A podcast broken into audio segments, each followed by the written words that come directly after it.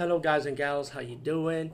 Today I'll be talking about an awesome way to start your free podcast, and I mean free, no catch, no gimmicks. It's totally free, easy to edit, easy to record, and easy to promote and monetize your podcast.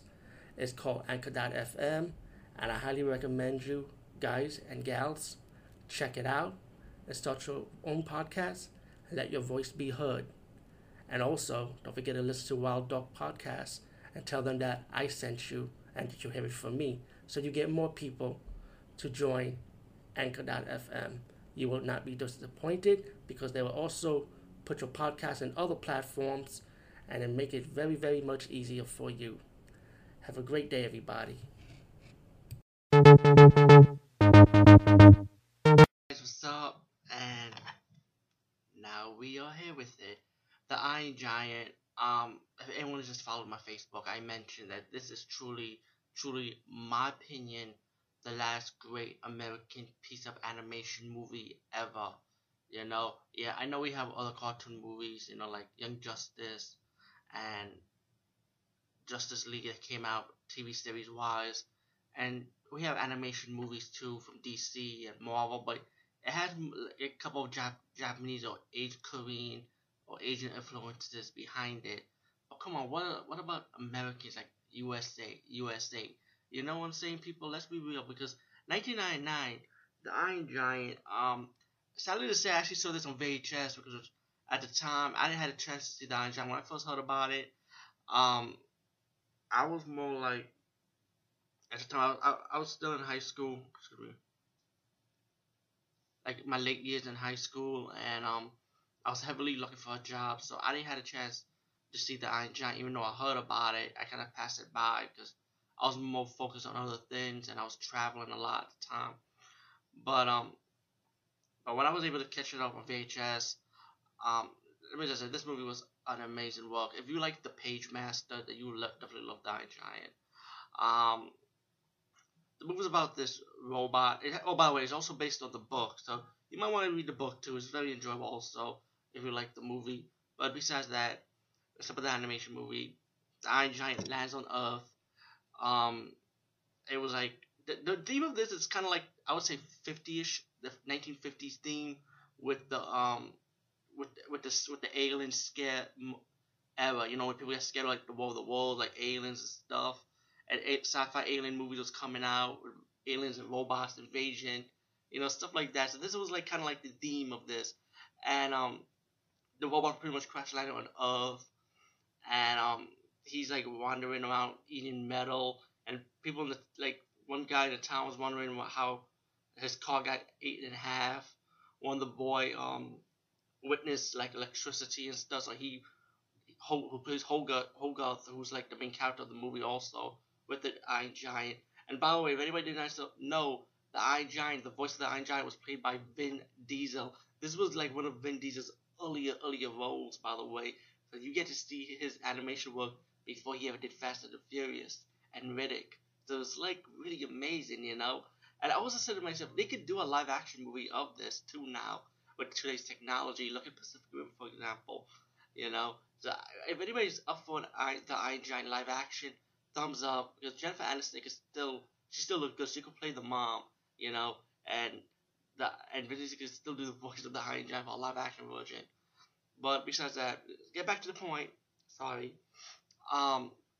Hogarth saw this robot get electricity, getting shocked. He was eating like the metal, you know, from the power plant, like, and Hogarth turned off the switch to save the Iron Giant, and then he was on the run, you know, but he got scared, and the mom picked him up.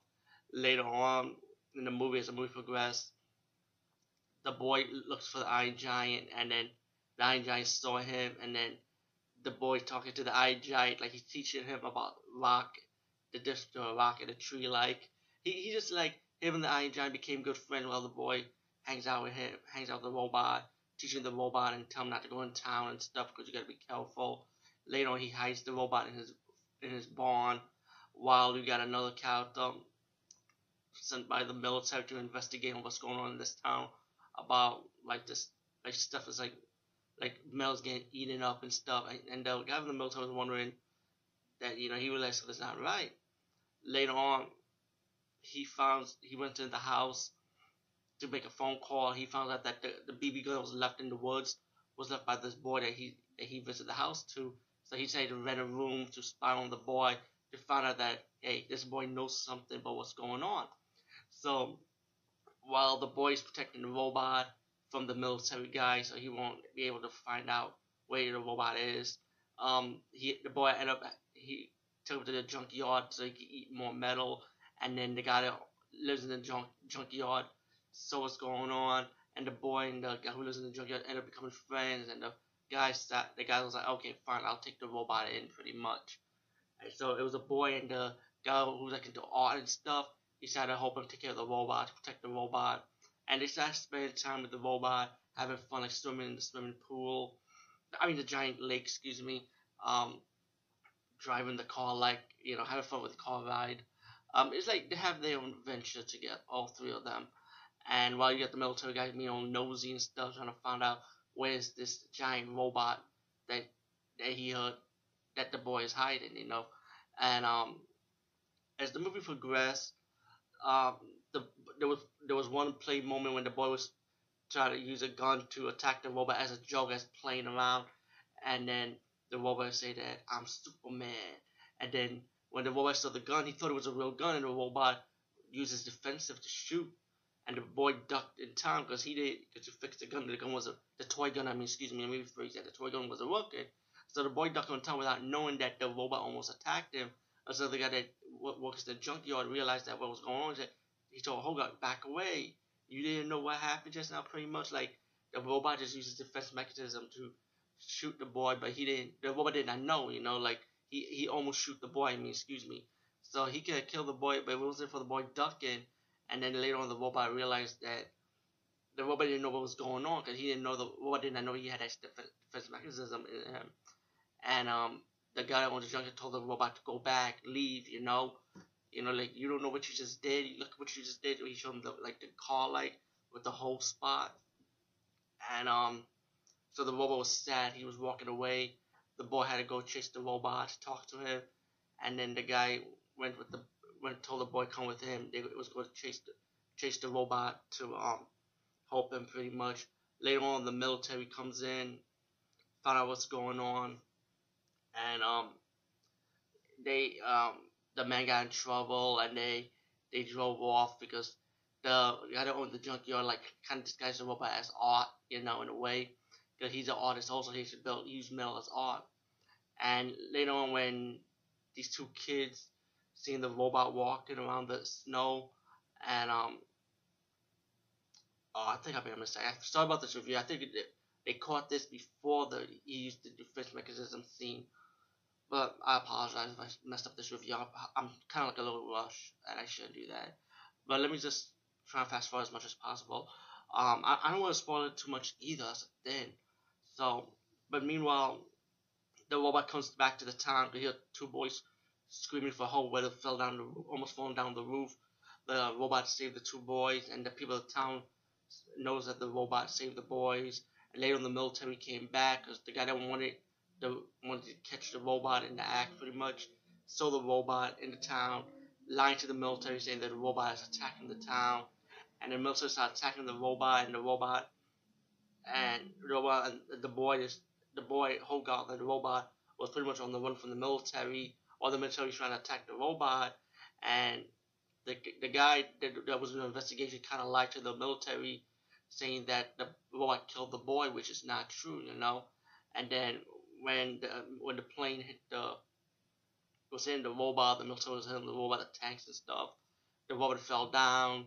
The boy was unconscious, but the robot thought the boy died. So the boy got mad at the military. He started shooting the tanks. And then that's when the military started really getting scared of the robot because he used all his weapons. And then the military started trying to use a warhead, like an atomic bomb, to kill the robot. And then Hogarth was still alive. He was unconscious, pretty much. And he told the guy that was driving the car, don't take him to the hospital unless he wants to go back. And he ran and talked to the robot, the Iron Giant. Tell the Iron Giant, stop. Don't use a weapon. You're not a gun or not a weapon, pretty much. And then the robot stopped, and the robot showing the military that he's good, and he was holding the boy. and the guy was doing an investigation. He got all scared. He said, "Fire the missile! Fire the missile!" And then the general got pissed off. He said, "Do you know where that missile's going? It's gonna land where the robot is not there." And so everyone, the military people in the town, they were gonna be killed by this missile. So the robot decided to make a sacrifice, told the boy to stay pretty much. The robot's gonna fly to stop the missile, and the robot say, "Superman," you know. And then the missile hit the robot. The robot was destroyed, and then the boy got sad, but he understood the robot made a sacrifice to save the town, and the military left. And the guy that did the investigation, let's just say he's gonna get his punishment from the military anyway, because he was about to leave them behind, and then the general was able to stop the military investigator, you know. But besides that, you get your ending that it's sad that the robot died. The general sending a part of the robot to the boy, and then you get your little twist ending that with the little part is like single. You know what? Spoiler. I'm gonna spoil it, but it's a good movie anyway. Like the single of the robot that all the parts are going back to the robot, and yeah, I don't want to ruin too much of the ending, but the boy realized that, you know what? The robot is not dead. That's when the boy realized that the robot is still alive somewhere around. Let's just put it like that. And all in all, this movie was really, really good. It's definitely a good piece of American animation, TV series wise or movie wise. But this was meant to be a movie. I cannot see it as a TV series. I cannot see it as a sequel. But I could see it as a live action movie format, and I would love to see this as a live action movie format. Special features, deleted scenes, commentary, a documentary on the movie, and the deleted scenes are really good too. Hopefully, I think they're coming out with a Blu-ray edition of this movie. Hopefully, they could release this like an extended version when they can put the deleted scenes together with the movie. That would be pretty cool though. And the soundtrack is awesome. This movie does have an epic soundtrack too. So anyway, yeah, peace guys. See you later. Oh yeah, and one more thing before I go. What about like Hogarth? He's like, to me, like every little boy, kind of reminded me of myself also as a little boy. That, you know, we have a high imagination. We love to watch movies late night and read comic books. So that's another thing, like the Hogarth character. So let me just say that. I know, memories. Those were the days, people.